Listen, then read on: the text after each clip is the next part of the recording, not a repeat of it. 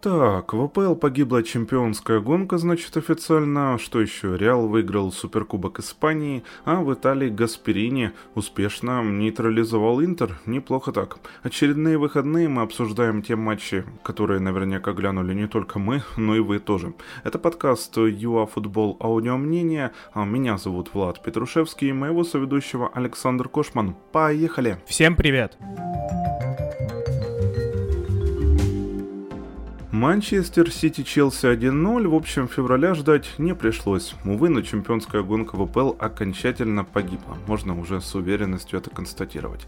А последний шанс Челси даже не зацепиться за чемпионскую гонку это был, а вообще оставить хотя бы, а, по крайней мере, в ней Ливерпуль. И он тоже провалился. Ну, в этом матче а, за горожанами была, конечно же, полная инициатива, полный контроль а, поединка, и достигали они этого благодаря Ю-образному бесконечному владению на половине поля а, Челси. Челси же оставалось а, только вообще контратаковать, обороняться в 5-3-2, и хотя казалось бы, что Челси нужно было рискнуть, нужно было а, проявить хоть какую-то смелость, потому что а, ситуация была явно не в их пользу, и тем не менее мы получили почти полный повтор а, матча первого круга. Да, вот так. И даже по сути, если возьмем мы, да, без оклятки на имена команд, на название команд, то матч был скучным, именно с точки зрения футбольного обычного обывателя, реально по одному моменту на каждую из команд, да, а Грилиш не переиграл Кепу после обреза Ковачича под прессингом,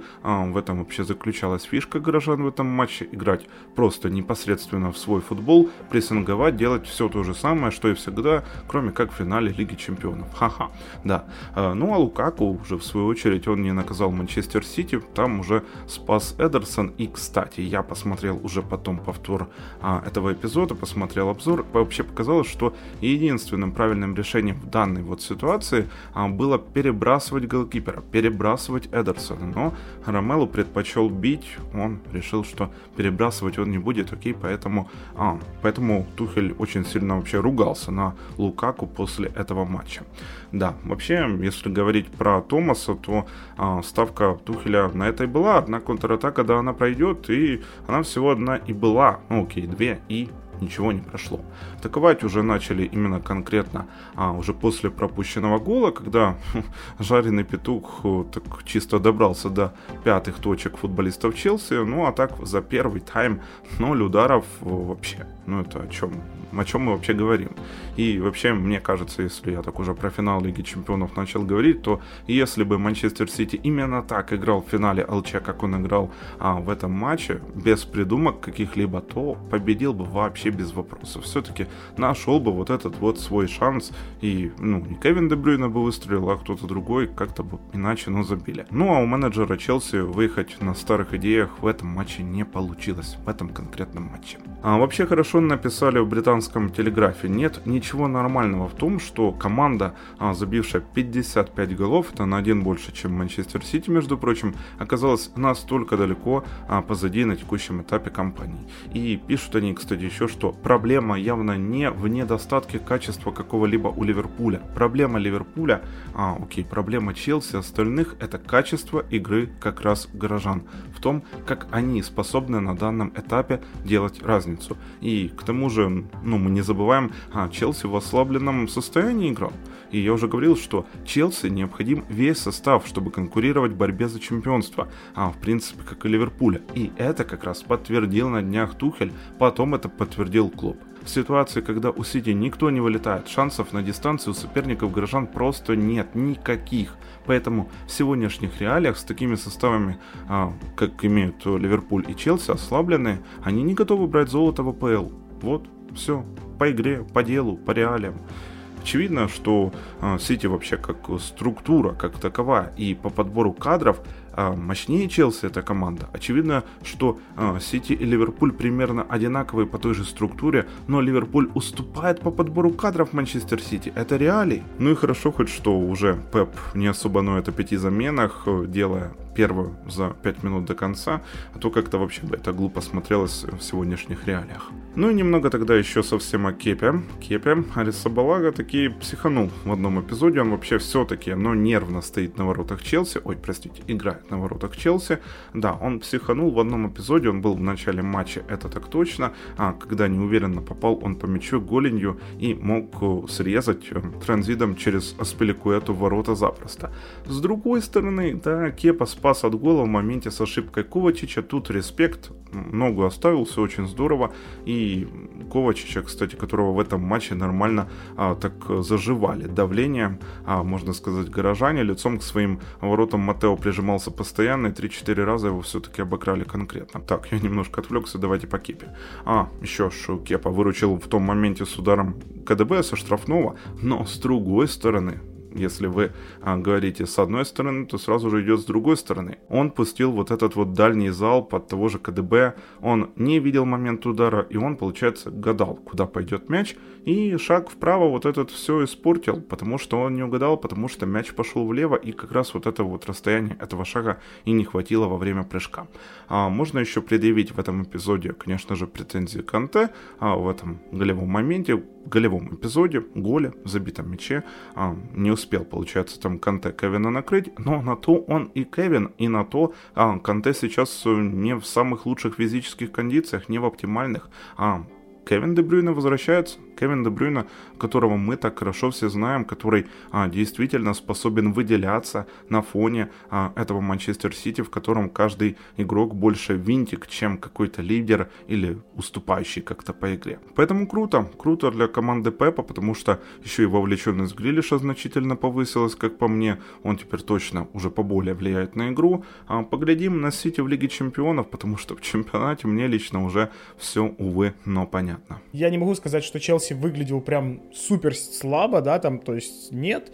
Челси выглядел как обычно, но нужно понимать, что вот действия, которые есть в команде Манчестер Сити, и то, насколько Гвардиола уже подготовил свою команду, ну, просто тяжело с ней соперничать, даже, даже, а, когда вроде как Сити находится в каком-то кризисе, да, то есть вот буквально неделю назад мы говорили про то, что Сити находится там в кризисе небольшом, видно по игре, против Арсенала это было прям очень заметно, но здесь прямо сейчас вообще кризиса никакого не видела и не пахло, можно даже сказать, потому что Сити доминировал, Сити играл очень уверенно, каждый футболист знал, что ему нужно делать, а вот у Челси были проблемы с этим, потому что мало того, что а, под прессингом крайние защитники, то есть футболисты, которые вообще не должны обрезаться, они обрезались и достаточно часто.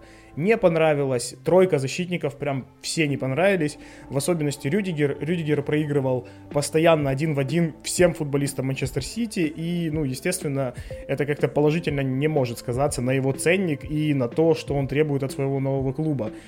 Тут, наверное, еще большой вопрос, сможет ли он играть относительно хорошо так же в двойке, как он играет в тройке, при том при всем, что даже в тройке у него есть проблемы, и при том они явные. Рюдигер сможет играть э, только в тройке, ну, достаточно на высоком уровне. В двойке ему просто будет тяжело приспособиться, да и перестроиться после Челси, э, потому что он уже как минимум два года играет э, в тройке защитников, плюс он не играл до этого. Ну, в общем, есть вопросы, не знаю, как это будет решаться. Э, надеюсь, что он вообще не уйдет, останется в Челси, потому что это его команда, его тут, э, из него тут, в принципе, сделали футболиста, поэтому смысл ему уходить пока я не особо понимаю. По поводу Манчестер Сити. Э, как я уже отметил, у Манчестер Сити, во-первых, ничего не поменялось. Они играли в то, во что они привыкли играть. А, плюс ко всему, Манчестер Сити и Гвардиола, в частности, не придумывали велосипед. Они играли обычный рядовой поединок, в котором нужно набрать очки. Все. Единственная цель. И когда цель перед Манчестер Сити стоит так, то, ну, давайте честно скажем, 80% наверное плюс э, того, что Манчестер Сити возьмет очки. И в этом поединке так и произошло. У Челси лично для меня был один момент, когда нужно было забивать. Это момент, естественно, Лукаку. Там, ну, 100% нужно было делать не то, что сделал Лукаку, потому что он выходит один на один, он пробивает левой ногой в дальний угол. И это, ну, самый читаемый вариант, который может сделать футболист. То есть, если ты э, правша, то ты пробиваешь в дальний правый, если ты левша, пробиваешь в дальний левый. Хотя голкипер там вышел, ну, изрядно далеко. Там реально было место просто космическое. Там ну, нужно было перекидывать. Там можно было играть внешней. Например, мне кажется, что Лука Модрич бы сыграл там внешний. Он бы пробивал внешний вправо для того, чтобы забить 100% и ударить так, как голкипер не ожидает. Ну, а вариант с перекидыванием это самый, мне кажется, явный. Это то, что нужно было сделать Лукаку. Лукаку этого не сделал, соответственно, запорол момент, запорол явный голевой момент, который должен был завершаться голом. Соответственно, Лукаку не забил, а Манчестер Сити забил. Притом, при всем, я отмечу еще то, что э, Сити не просто забил, да, а Сити еще забил ну, достаточно интересно, как по мне. Во-первых, Дебрюйне проходит лучшего опорника в редутах Челси, можно так сказать. То есть э, Канте остается на газоне, Канте в подкате не успевает за Дебрюйне. Дебрюйне смещается в 14 зону, и вот э, буквально, наверное, за секунду до того, как он пробил, прям видно, как он отпускает мяч для того, чтобы не пробивать. Он отпускает мяч для того, чтобы перенаправить его на Стерлинга вправо, потому что ему закрывают зону. Силва и Рюдигер, если я не ошибаюсь, закрывают ему зону для удара. То есть у него вроде как нет даже просвета какого-то для удара, для того, чтобы нанести ну, хороший, точный удар, как он может это сделать. И поэтому он уже как бы даже корпус развернул для того, чтобы отдать передачу. Но в последний момент редуты расходятся, то есть защитники Челси просто расходятся. Дебрюйне видит это, сразу видит, ну, тут просто скорость реакции, я не знаю, как у него это получается, и сразу пробивает. Да, есть вопросы к Кепе, потому что Кепа делает шаг вправо, но Кепа делает этот шаг вправо только исключительно из того, мне так кажется, по крайней мере, уже все как бы настроено на то, что Дебрюйне отдаст передачу. Соответственно, и делает Кепа этот шаг для того, чтобы, если что, если будет прорыв Стерлинга, или Стерлинг захочет ударить в касание, э, Кепа контролировал большую часть ворот. А, соответственно, Дебрюйна это просто замечает, ну, мгновение какое-то, я не знаю, как у него это получается, но он это замечает, пробивает, гол. Казалось бы, гол простой, но все настолько то, на тонкого сыграно, то есть все очень-очень подвязано под каждый эпизод. То есть тут разошлись защитники, э, тут сделал Кепа шаг вправо, все, Дебрюйн это видит, сразу пробивает. Ну, это класс, просто реально. Нужно признать, что Дебрюйн просто один из лучших полузащитников за последние лет пять, как минимум. И он это показывает и демонстрирует чаще всего в топовых матчах и чаще всего именно против Челси. Я ожидал большего от Челси. Я ожидал, что Челси навяжет и будет навяжет игру и будет просто играть как в последний раз. Здесь решалась судьба чемпионства. И, в принципе, как я уже сказал, 95% того, что Манчестер Сити уже выиграет лигу. Но также бы я отметил еще такой момент, как я думаю, что 95% того, что Манчестер Сити не выиграет Лигу Чемпионов. Просто потому, что они будут не мотивированы уже в апреле. И будет такая же история, как была с ПСЖ, и происходит с ПСЖ практически постоянно. То, что было с Манчестер Сити пару лет назад, когда они тоже обеспечили себе чемпионство заранее. Вот это играет всегда злую шутку к сожалению. Поэтому посмотрим, как оно, конечно, будет. Но прямо сейчас Сити не недосягаем.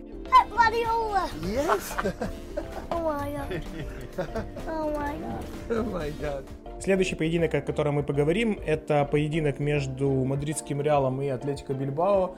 А, поединок получился достаточно живым. Все-таки мне этот поединок понравился больше, чем э, Реал против Барселоны.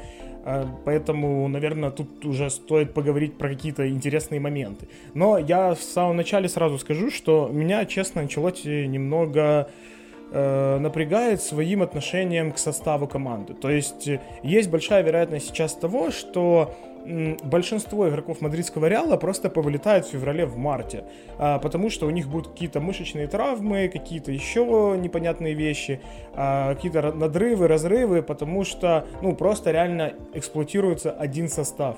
Один состав от матча к матчу. Да, они приносят сейчас результат, бесспорно, но у тебя на скамейке есть реально два неплохих полузащитника. Это, ну, мягко сказано, неплохих. Два игрока, которые реально могут выйти и не испортить каши. При всем уважении к тройке, которая есть на поле, но есть как минимум два полузащитника, которые не испортят каши. Э, сзади, окей, выбора не так много, но дать, например, тому же Марселу поиграть, можно было. Я не думаю, что там бы как-то это супер сказалось бы на игре, но можно было дать Марселу шанс поиграть э, слева, как минимум, потому что тройка центральных, тройка защитников не меняется, меняется только Васкис, Карвахаль, и то Карвахаль меняется по причине того, что он вечно травмирован. Полузащита не меняется, впереди меняется только правый вингер. Также хочу еще отметить э, такой момент, что Это, наверное, один из первых матчей в этом сезоне, когда Венисиус выглядел просто отвратительно и Э, впервые правый фланг мадридского Реала работал прям таки а, намного активней. Родриго просто мое почтение, можно сказать, потому что доигрывал каждый эпизод, принимал мяч в одно касание легко вообще, на скорости, отдавал передачи, не тянул игру на себя, то есть сделал максимально все от себя зависящее для того, чтобы команда побеждала. И вот его вклад, например, в первом голе, он неоценим, потому что он быстро разобрался в ситуации, он насколько мог зайти в штрафную, он зашел, после этого скатил на Модрича, Модрич пробил 1-0, и все, мадридский Реал начал играть в свою игру, то есть играть э, в просто перекатывание мяча, то есть максимально легко, как бы стабильно, наверное, даже буднично для них, э, при этом не форсируя никакие события. То есть все было постепенно с без какого-то наращивания давления, то есть у мадридского Реала этого просто сейчас нет. От Бильбао я ожидал больше, особенно ожидал больше от Уильямса. А, вышел его брат, мне кажется, был намного поактивнее, чем сам Уильямс. А, Все-таки от него ожидаешь всегда максимального креатива, а его практически не было. А, при том, при всем, что ты играешь один в один, ну, точнее, твои, твои партнеры для команды, в принципе, делали пару моментов, когда ты оставался один в один против Васкиса. Кого, как не Васкиса, обыгрывать один в один, я, честно говоря, не знаю. Я, естественно, понимаю, что это мадридский Реал, давит и имя, ну, как бы это нормально, но все-таки Атлетика Бильбао выиграли кубок не так давно, можно сказать, в прошлом сезоне, но это позапрошлый сезон, вот, и Почему бы сейчас не потягаться? Почему бы сейчас не навязать борьбу? Кубок выиграли, суперкубок тоже можно выиграть, если вы будете максимально настроены. Опять же, сказать, что Бильбао играл как-то супер плохо, нет. Марселино настроил команду максимально хорошо, заточил, можно так сказать, команду, настроил ее на то, что они будут бороться до конца, а будут делать все от себя возможное, но Реал есть Реал. Как-то так, в принципе, и получилось. А второй гол, который забил мадридский Реал, уже с пенальти, немного не совсем понятные действия защитника, то есть зачем прыгать с руками вверх. Э, Все-таки есть вопросы, тем более, что это ответственный матч, тем более, что это не молодой какой-то защитник, то есть, пожалуйста, Мартинес, прыгай нормально, то есть руки прижми, для того, чтобы не привозить такие глупые пенальти. А у меня по этому поединку, наверное, только один вопрос. Это удаление Милитао. Почему оно произошло? Потому что ну, мяч летел в ворота, да но расстояние от бьющего футболиста до Милитао было, наверное, меньше полуметра. Да, он не прав, что он выставил руки, но он точно не делал это как-то специально, намеренно, он просто как-то так неудачно и неуклюже прыгал. Соответственно, желтая пенальти вообще вопросов нет, но красная пенальти как-то очень странно. С учетом того, что там не было какого-то супер явного нарушения, да, это, воз... это лишение возможности забить гол, безусловно, но, а, это не пустые ворота, там все-таки стоял Куртуа, мяч летел в ворота тоже, да, но, опять же, это не грубая игра, тут двойное наказание прям вообще не читается. Поэтому, ну, как-то немного странное, наверное, решение арбитра. Это не повлияло на результат. Но, опять же, это не повлияло на результат только по причине того, что это 86-я минута. Будь это раньше, непонятно, как бы все закончилось, даже с учетом того, что мадридский Реал контролировал игру. Hala Madrid. На очереди Аталанта Интер, там 0-0. Мало того, что у Гасперини с Интером такая своя большая история взаимной ненависти, потому что там, что ли, всего в двух играх победил а, Гасперини, хотя встречался точно побольше, чем в двух, там что-то около 10. А, в общем, да, история такой большой взаимной ненависти. Так еще и тут э, накануне очередной дуэли из-за ковида вылетает пол команды. Ну, как ты будешь вообще а, вопрошать, какие ты будешь фирменные итальянские жесты жечь, да? Мама мия. Малиновский, Хатебур, Мелле, Талуи, Сапата, Иличич и Гусенс, все, у всех этих людей ковид. Поэтому пришлось, естественно, а, Джан Пьера мало того, что выпускать э, ну, на поле далеко не основных футболистов, то еще и пришлось менять схему. Мы увидели не 3-4-2-1, а 4-3-3. И вот благодаря тому, что не отказался таланта от персонального давления от своего фирменного, благодаря тому, а, что были на это силы, а, благодаря тому, что поддерживали весь матч этот прессинг, и тоже еще очень немаловажно, что Интер был уставший после выигранного Суперкубка Кубка Италии, возможно, даже где-то пьяный нехило так Интер был. Интер и не вывез благодаря этому всему перечисленному очки из Бергама. Ничья, как по мне, в этом матче конкретном а, закономерный итог, потому что а, в конце уже, когда Аталанта а, сбавила все-таки обороты, это было ну, закономерно, это было нормально. Можно поддерживать именно весь матч на должном уровне. То, что они вообще не просели во втором тайме полностью, это было очень и очень круто по этому давлению. Но уже в конце сбавили обороты, это было нормально. И атака на атаку, да, было. И без центра поля вообще было где-то так минут 15. Окей, ну хорошо, даже 10.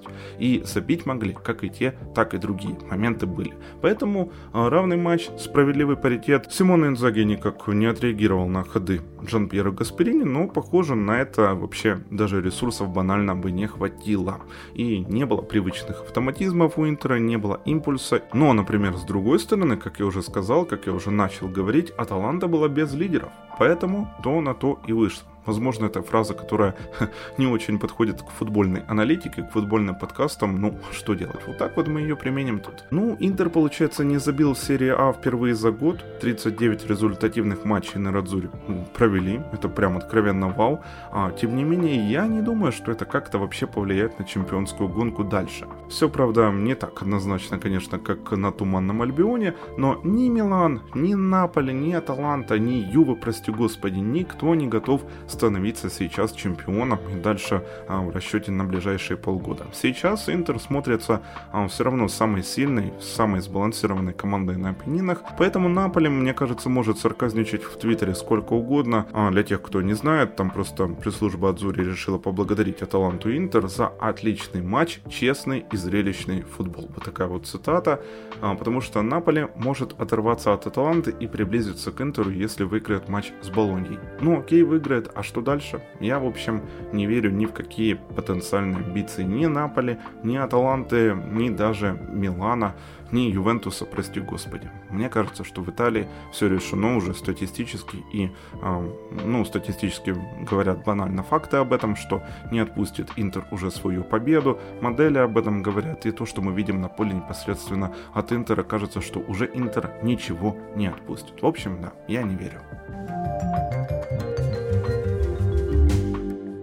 Так, ну а в этой части ничего нового, это был подкаст ЮАФутбол Аудио Мнение. Мы благодарим вас за прослушивание, напоминаем, что ваши комментарии, ваши предложения, вопросы, колокольчики, лайки, лайкните, пожалуйста, обязательно прожмите палец вверх, где это возможно, поставьте хорошую оценку. И, конечно же, подписка на Мегого Аудио, YouTube, Google подкасты, CastBox, а, еще в группе в Фейсбуке тоже нашей можете там послушать. Это все по умолчанию, где удобно, мы на сайте всегда оставляем ссылочки. Еще подписывайтесь на а, телеграм-канал Гегенпрессинг, там тоже подкасты выходят и а, футбольные всякие интересности. Ну что ж, не попадайте в сайт и а, проходите дистанцию так же, как и Пеп. Сегодня вот такое вот пожелание. Всем пока!